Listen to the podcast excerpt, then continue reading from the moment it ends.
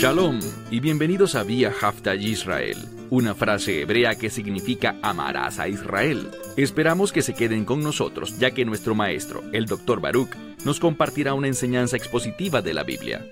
El Dr. Baruch es profesor titular del Instituto Sera Abraham, con sede en Israel. Aunque todos los cursos en el instituto se imparten en hebreo, el Dr. Baruch se complace en compartir esta enseñanza en inglés con doblaje al español. Para más información, visítenos en amarazaisrael.org o descargue nuestra aplicación móvil Mi Estudio Bíblico. Aquí está Baruch y la lección de hoy.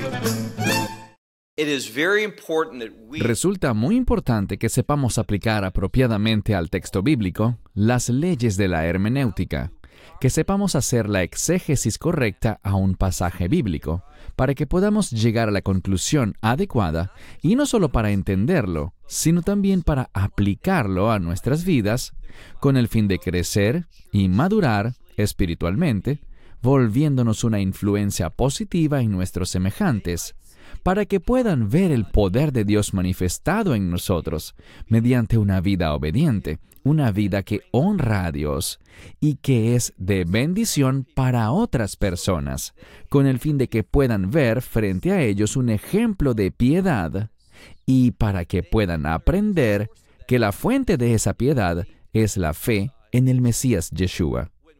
Cuando aplicamos esa fe a la palabra de Dios, las cosas cambian drásticamente.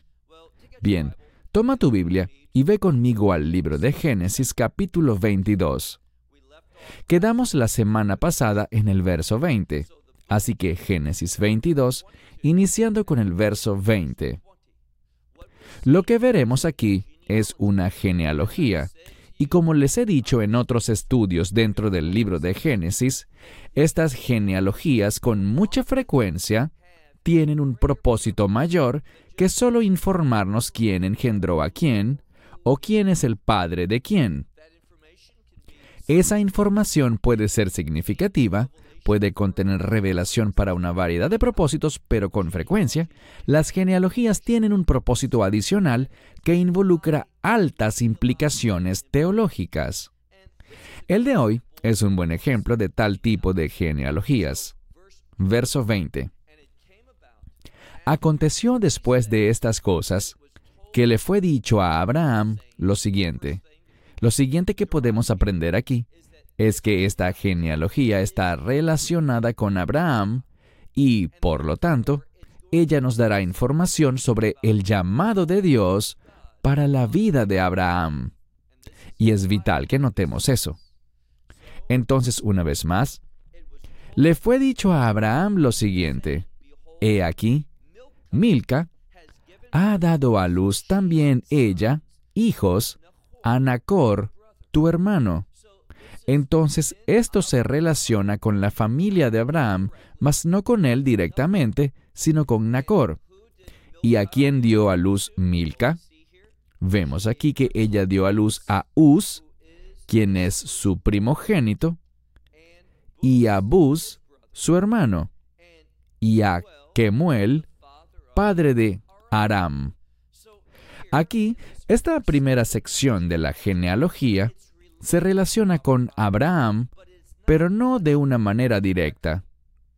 Vemos que se habla de una rama, podríamos decir, denominada con el término Aram, y este se refiere a un pueblo diferente. Bien, avancemos al siguiente verso, el 22. También le nació a Milca, Vemos aquí Kesed, Aso, Pildas, Hidlaf y Betuel. Entonces vemos otros individuos en esa familia, pero ahora veremos que toma una dirección diferente, una rama distinta, porque ahora se enfocará en Betuel. Este individuo es muy particular porque dice aquí que él engendró a Rivka o Rebeca.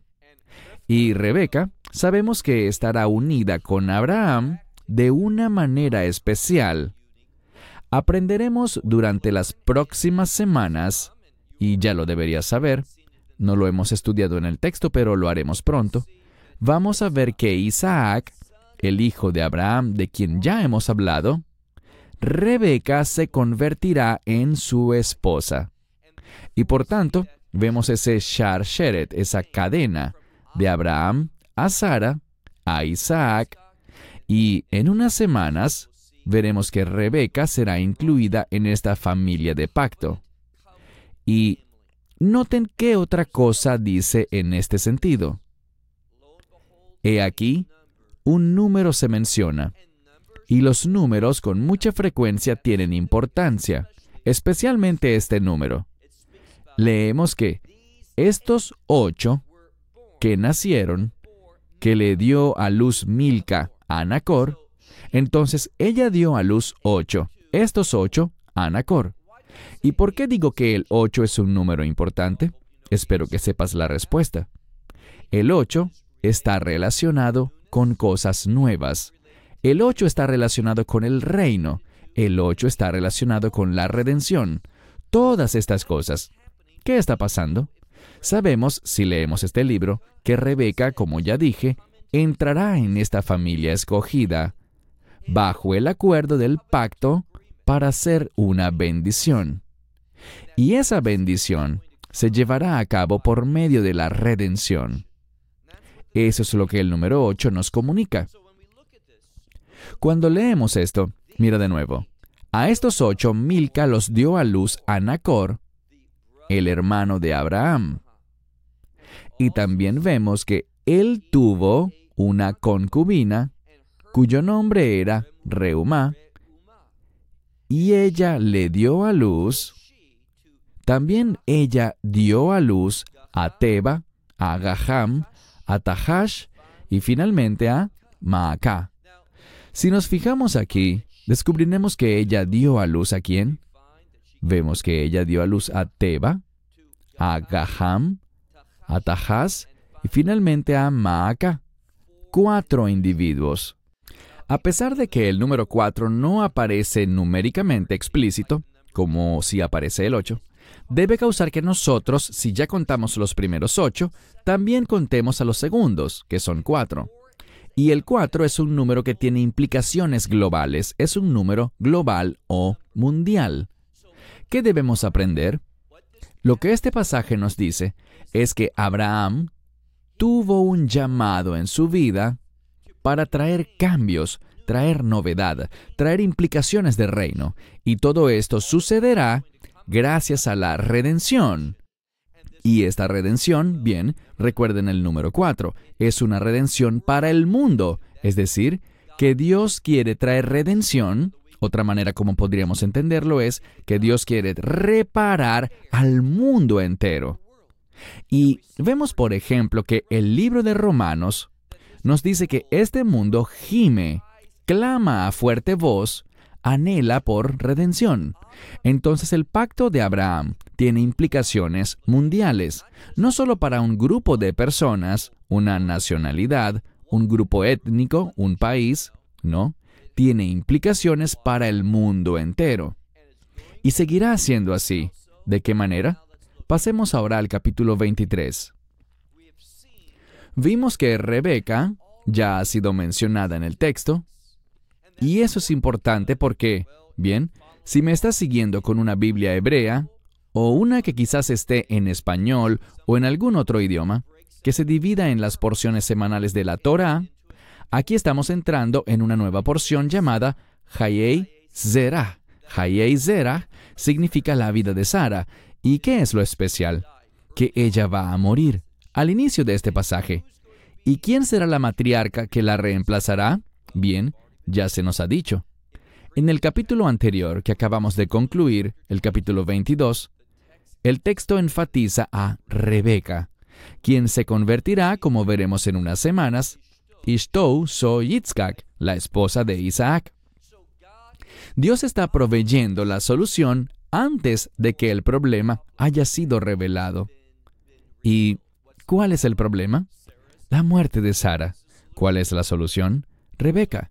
Entonces avancemos ahora al capítulo 23, la vida de Sara. Entonces dice que la vida de Sara fue de 100 años y 20 años y 7 años. Los años o la vida de Sara fueron 127 años.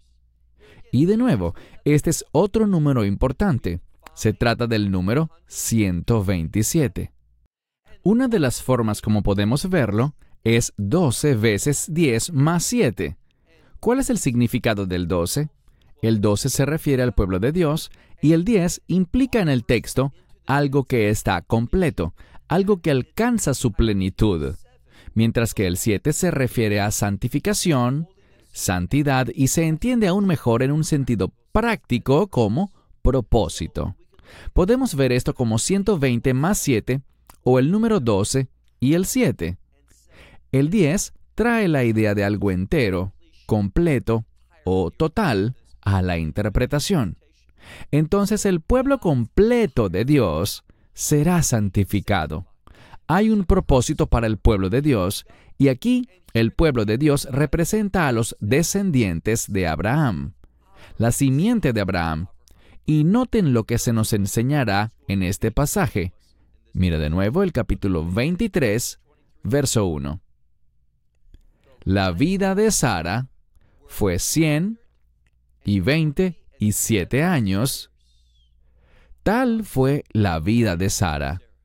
Verso 2. Y Sara murió en Kiriat Arba, que es Hebrón, en la tierra de Canaán o la tierra de Canaán.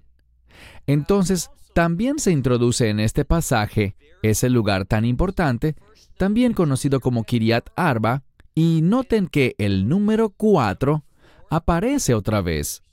Anteriormente, al final del capítulo 22, contamos a esos cuatro descendientes, por lo que obtuvimos el número 4. Si nos perdimos ese hecho, entonces esta misma idea es reforzada ahora por esta ciudad Kiriat Arba. ¿Por qué digo que se refiere al 4? Porque Kiriat significa ciudad y la palabra Arba en hebreo significa cuatro. Entonces es la ciudad del cuatro. ¿De qué ciudad estamos hablando? Estamos hablando de Hebrón. ¿Y a qué se refiere el nombre de Hebrón? Ya hablamos de esto en la parasha anterior, parasha Vayera, cuando Abraham estuvo en Kiriat Arba, en el encinar de Mamre, también conocido como Hebrón. Y Hebrón significa unión en conjunto, producir unidad. Y eso es lo que hace la redención. Genera unidad entre nosotros y Dios.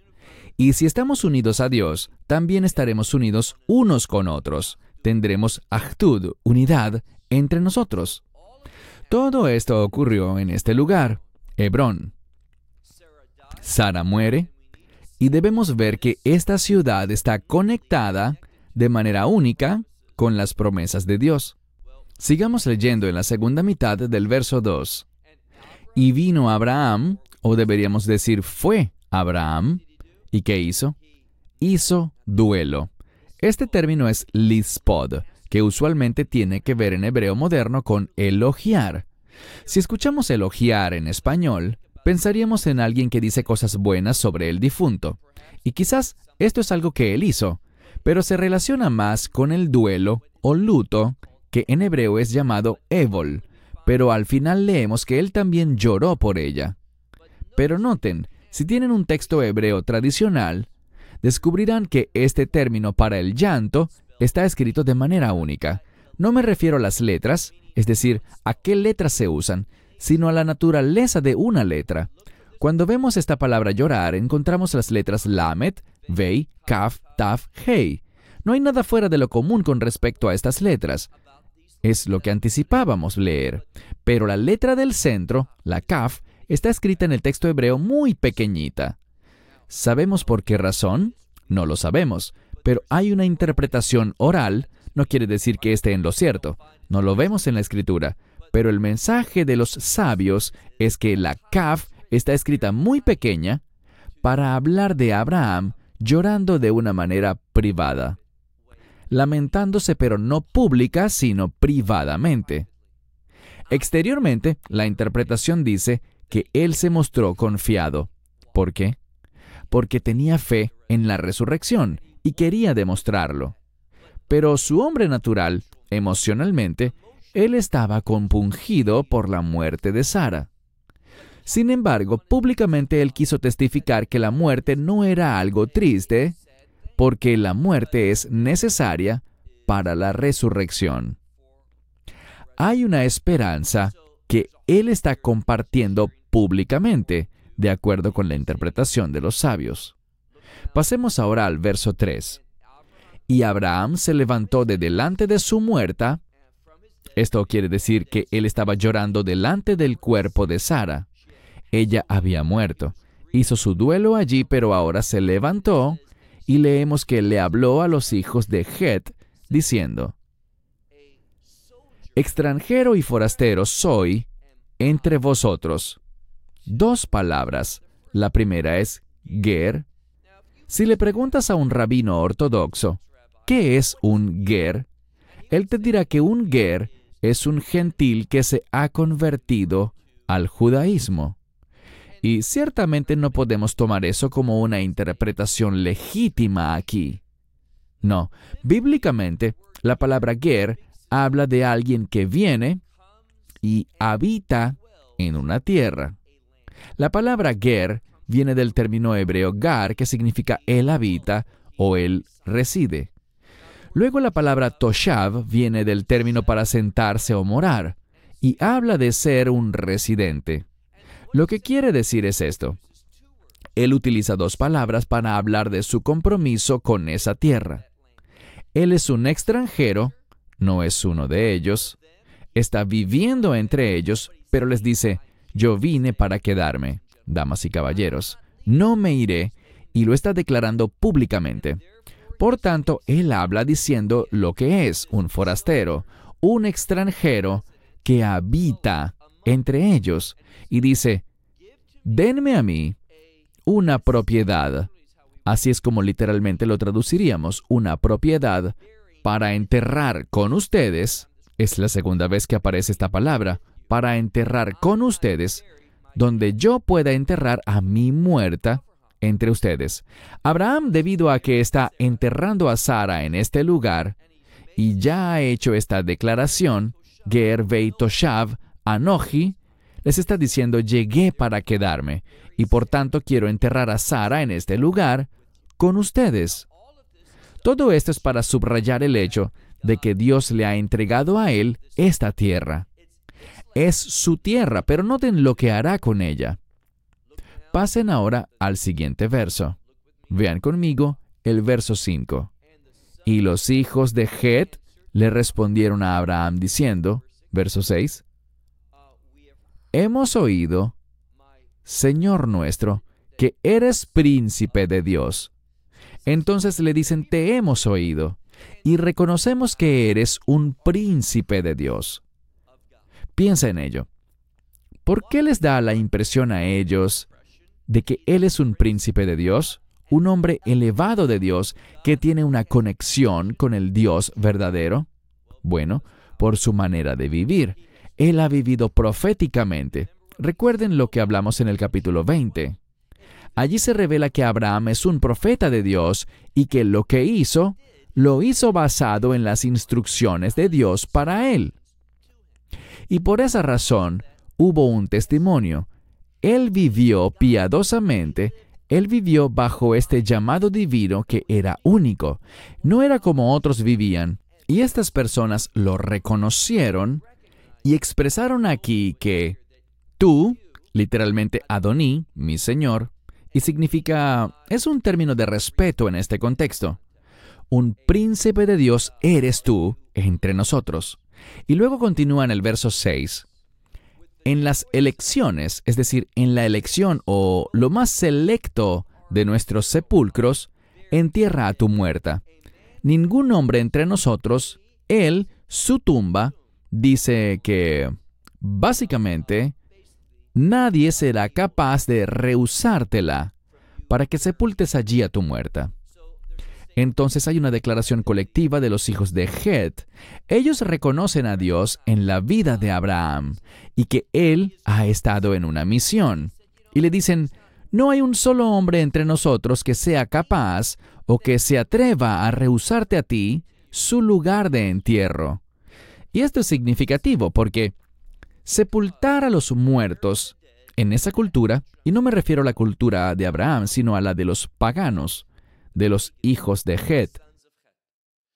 Verás, hoy día, mucha gente gastará, si puede, si tienen riquezas, invertirán muchísimo dinero en una parcela de tierra y en una buena lápida con el fin de mostrar cuán buenos fueron ellos en esta era, porque probablemente no tenían mucha fe en la era venidera. Todo está atado a este mundo, por lo que quieren un lugar hermoso, un espacio prestigioso, y por esto gastan mucho en adornar y buscar una tumba que se destaque, un lugar que les brinde reconocimiento público de quienes eran y quién está enterrado bajo esa lápida. Todos han visto o han estado en cementerios y han visto que hay estructuras muy grandes. ¿Y qué te preguntas? Quisiera saber quién está muerto allí. Debió haber sido alguien importante, alguien genial. Bueno, esa era la mentalidad, ciertamente, en esta época también. Y para que ellos dijeran, ninguno de entre nosotros rehusará darte nuestro sepulcro, verás, algunas veces la gente, no en la cultura judía, pero sí entre otros grupos. Ellos con frecuencia gastarían grandes sumas de dinero y gran cantidad de tiempo con el fin de preparar su propio espacio para la sepultura o para la tumba de un familiar. Pero, ¿qué tenemos aquí? Quizás alguien había hecho esa inversión, pero no se la rehusaría a Abraham. ¿Por qué? Porque ellos reconocían su conexión con Dios. Te preguntaré algo. ¿Reconoces tú, o mejor dicho, eres reconocido por los demás como alguien que tiene una conexión con Dios? Abraham sí. Entonces, verso 7. Y Abraham se levantó y se inclinó al pueblo de aquella tierra, a los hijos de Het. Ahora, esta acción aquí de inclinarse no implica obviamente una intención de adoración, sino que implica respeto es su manera de demostrar su gratitud y respeto por un pueblo que ha realizado una obra tan significativa de generosidad. La generosidad colectiva del pueblo de Het. Y noten lo que sucede aquí. Vayan conmigo al verso 8. Y habló con ellos diciendo, si es su deseo, literalmente dice, si es su alma, pero para nuestra comprensión diríamos si es su deseo, si están de acuerdo en que yo entierre a mi muerta de delante de mí, escúchenme e intercedan por mí con Efrón, el hijo de Sohar. Entonces dice aquí en este pasaje, saben, estoy agradecido, y si ustedes de verdad son serios en este sentido, ayúdenme a sacar la muerta de mi vista, enterrar a Sara, mi esposa, y vayan e intercedan con Efrón por mí. Ruéguenle que él tenga esa misma manera de pensar, porque Abraham quería comprar su lugar de sepulcro. Verso verso 9, leemos en el verso 9 que dice, para que me dé a mí la cueva de Macpelá. El término Macpelá, Marat HaMacpelá, significa la cueva de los pares o las parejas, y es significativo porque sabemos que en ese lugar será enterrado un par o una pareja de personas. Cuando digo pareja me refiero a una pareja de marido y mujer. En este lugar, Marat HaMacpelá, serán enterrados Abraham y Sara, Isaac y Rebeca, y también Jacob y Lea. Raquel, la otra esposa de Jacob, fue enterrada en Bethlehem, en Belén. Entonces vamos a tener tres parejas de matrimonios. ¿Y por qué eso es importante? Es importante porque seis personas serán enterradas allí. Y ahora, noten lo que dice, tenemos la idea de la redención la redención para el mundo. Y esto será realizado por la gracia.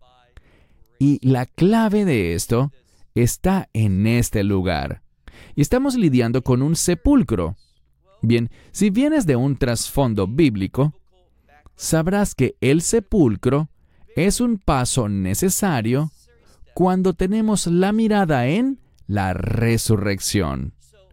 Él está haciendo esto para testificar de la resurrección. Y la resurrección es el resultado de la gracia de Dios.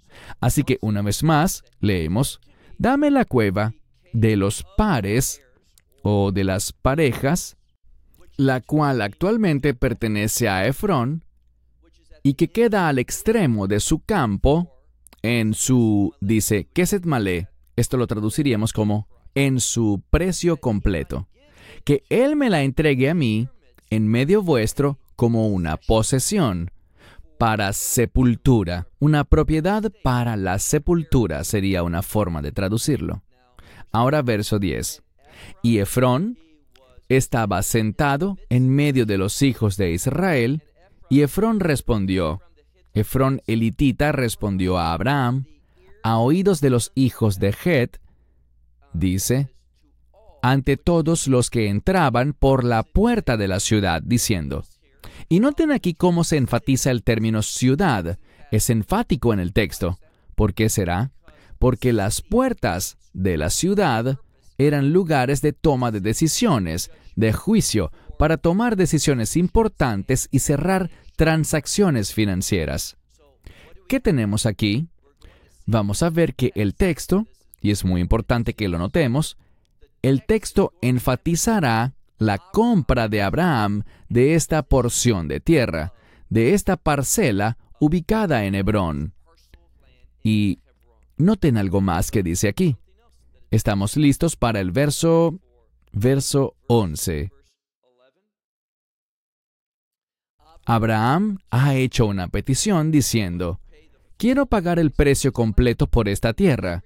Mas noten la respuesta. Él le dice, No, mi señor. Esto significaría en hebreo moderno un término similar a caballero, un término de respeto. Caballero, algunos lo dirían como amo o señor, pero no es el término señor como cuando nos referimos al Señor nuestro Dios, sino es semejante al término lord en Inglaterra, un título de respeto.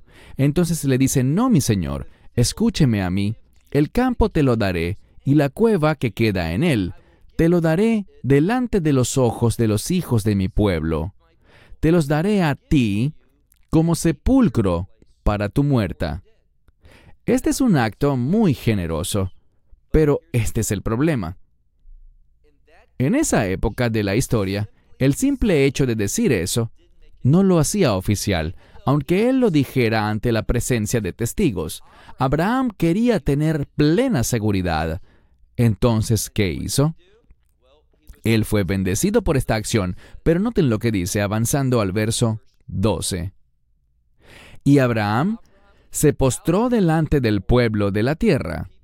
Entonces, él manifiesta respeto ante todos ellos y dice que se postra ante el pueblo, pero el contexto nos hace creer que se postra delante de Efrón. Y habló a Efrón a oídos de la gente del pueblo, diciendo, Con seguridad, a ti, y el siguiente es un término de súplica, si me oyes en este asunto, podríamos decir, te daré a ti el precio que cuesta el campo. Tómalo de mí y podré enterrar a mi muerta allí. Básicamente le dice, estoy pidiéndote que puedas oírme. Y recuerden que oír implica responder, así que le está diciendo, hazme caso en este asunto con respecto al precio del campo que debo pagarte. ¿Y qué ocurre? Verso 14. Y Efrón le respondió a Abraham diciendo, verso 15, Mi Señor, escúchame, la tierra vale 400 shekels de Kesev o de plata. Entre tú y yo, ¿qué es eso? Entonces, este pasaje está diciendo, te he oído en este asunto que tú quieres pagar el precio completo. El precio completo es de 400 shekels. Pero entre tú y yo, Efrón era un gran hombre. Y Abraham también era un gran hombre. Lo que quiero decir es que ambos eran muy influyentes y muy adinerados. Y lo que está diciendo aquí es esto. 400 shekels entre tú y yo no tienen tanto valor. Yo te la quiero regalar, pero si tú insistes, entonces el precio de esta tierra es de 400 shekels. Noten que una vez más el número 4 aparece en el pasaje. Ya vimos Kiriat Arba, luego los cuatro descendientes que se mencionan en el pasaje, y una y otra vez descubrimos que lo que está pasando aquí tendrá implicaciones mundiales. Entonces son 400 shekels lo que el dueño afirma que vale su tierra. Y noten lo que es tan importante en cuanto a esto. Dice el pasaje que Abraham, verso 16, Abraham oyó a Efrón y pesó, Abraham pesó frente a Efrón el Kesef, es decir, el dinero o la plata, de la cual hablaron ante los oídos de los hijos de Het, 400 shekels de Kesef, de plata. Entonces se está repitiendo una y otra vez el número 400, los cuales pasaron entre los mercaderes. El final de este verso es importante. Es importante porque esto lo convierte en una transacción oficial, no una de la que podamos luego dudar. ¿Será que sí pagó o no? O quizás eh, fue solo una donación para que enterrara a su ser querido allí, pero no toda la parcela le pertenece. O que fue solo una caridad que le hicieron por su situación, pero la titularidad del lugar seguía siendo de Efrón. Ninguna de esas dudas entrarán en juego. El texto es enfático en señalar que Abraham pagó el precio completo, el precio que fue colocado por Efrón. Él pagó el precio completo y la transacción fue registrada de un modo oficial. ¿Por qué enfatizo esto? Porque esta parcela de tierra le pertenece a Abraham a Abraham y sucesivamente a Isaac y a Jacob. Está relacionado de manera única, Hebrón, de manera única, con la promesa de Dios, la promesa de pacto de Dios. Y por esta razón es que en la actualidad viven unas 400 familias judías allí. ¿Y por qué viven allí? Por cierto, viven allí bajo un gran peligro constante deben adoptar fuertes medidas de seguridad porque se encuentran en Hebrón, que tiene oficialmente una población de 300 a 400 mil personas árabes, palestinos, que no están muy contentos con que personas judías vivan allí. ¿Y por qué estas familias judías continúan allí? Porque ellas entienden la importancia de ese lugar. Tiene implicaciones espirituales para el mundo. Y te diré algo, si eres sabio, orarás por estos residentes judíos de Hebrón. Ellos están aguantando, están manteniéndose allí debido a la importancia y a las implicaciones de lo que estamos leyendo ahora mismo. Y hay algo más. Sabemos que David, me refiero al rey David, cuando se convirtió en rey, inició su gobierno, su administración, su monarquía, desde Hebrón. Eso es importante porque siempre que veamos a David debemos también pensar en la esperanza mesiánica, porque el Mesías es el hijo de David. Y él gobernó allí por siete años y seis meses.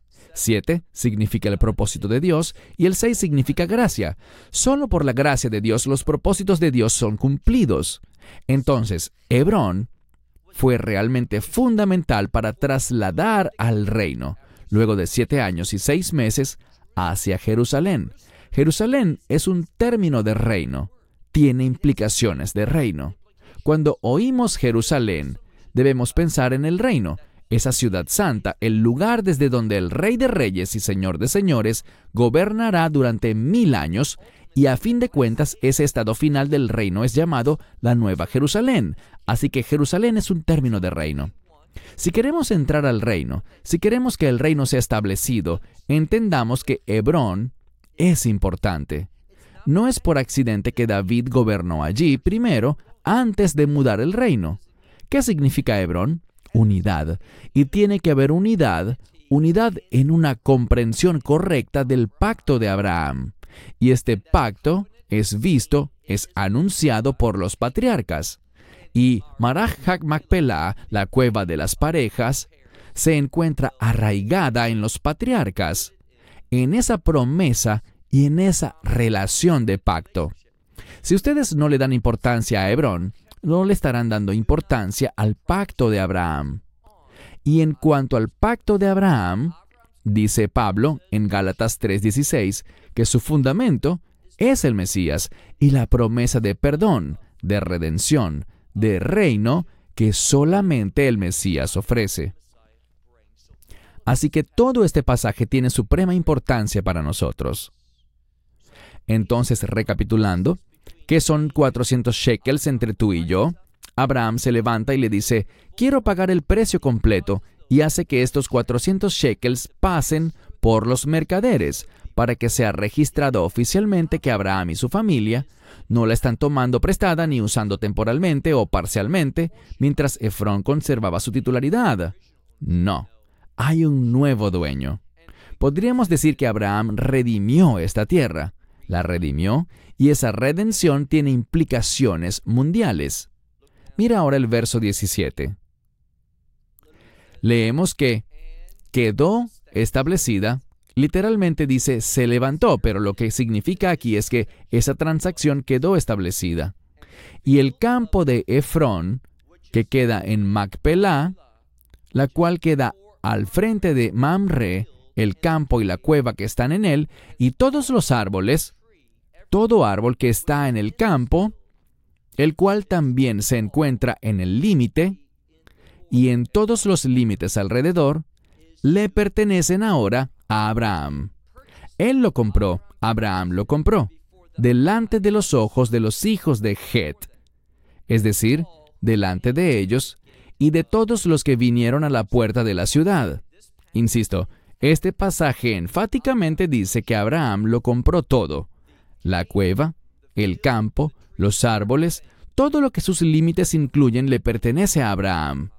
Fue una propiedad adquirida en una transacción realizada frente al pueblo y a todo el que vino a la puerta de la ciudad, es decir, al lugar donde se registraban los juicios, decisiones y transacciones verso 19. Y después de esto, dice, Abraham enterró a Sara, su esposa, y lo hizo en la cueva del campo de Macpela, la cual queda delante de Mamre, que es Hebrón, en la tierra de Canaán. ¿Qué más claro quieren que sea?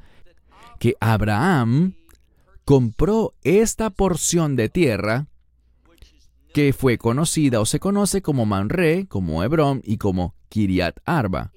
Esto está relacionado de manera única con Abraham y esta es la clave, con el llamado que fue puesto sobre su vida. Verso 20. Y el campo fue establecido y la cueva que estaba en ella, de Abraham. Entonces le fue establecida a él como un terreno una propiedad, una porción de tierra para el sepulcro, una posesión, una parcela de tierra para enterrar, la cual recibió, noten que dice aquí, de los hijos de Het. ¿Por qué eso es importante? Porque significa que los hijos de Het, todo el pueblo que habitaba allí, ellos lo reconocieron. No tiene que ver con ningún otro pueblo, solo con Het. Hoy en día los hititas, ¿dónde se encuentran? Bien, no sabemos. El punto es este. Ellos ya no existen. Pero adivinen qué. El pueblo judío sí. Y no hay desacuerdo alguno en que este lugar es Maraja Macpelá en Hebrón, que allí está una tumba, un lugar de sepulcro de los patriarcas, y si tú estás tan confundido como muchas otras personas en el mundo hoy en día, incluyendo muchos cristianos y denominaciones cristianas, tú también dirás que ese es un territorio palestino, que el pueblo judío no debería estar allí y que esas 400 familias que moran allí lo que hacen es causar problemas. Esa es una mentira proveniente del infierno. Es algo satánico. Estamos hablando de la tierra que le pertenece a los descendientes de Abraham y no a aquellos que adoran al dios pagano, a la falsa deidad llamada Alá, Hasbi Shalom. No. Tenemos que afirmar lo que la Biblia afirma. Y muchas personas frívolamente, y lo he oído de pastores, muchísimas veces utilizando el término Palestina, asegurando que Hebrón es tierra palestina, pero están equivocados, han sido engañados y están ciegos, pues han fallado en extraer de este libro su más simple verdad.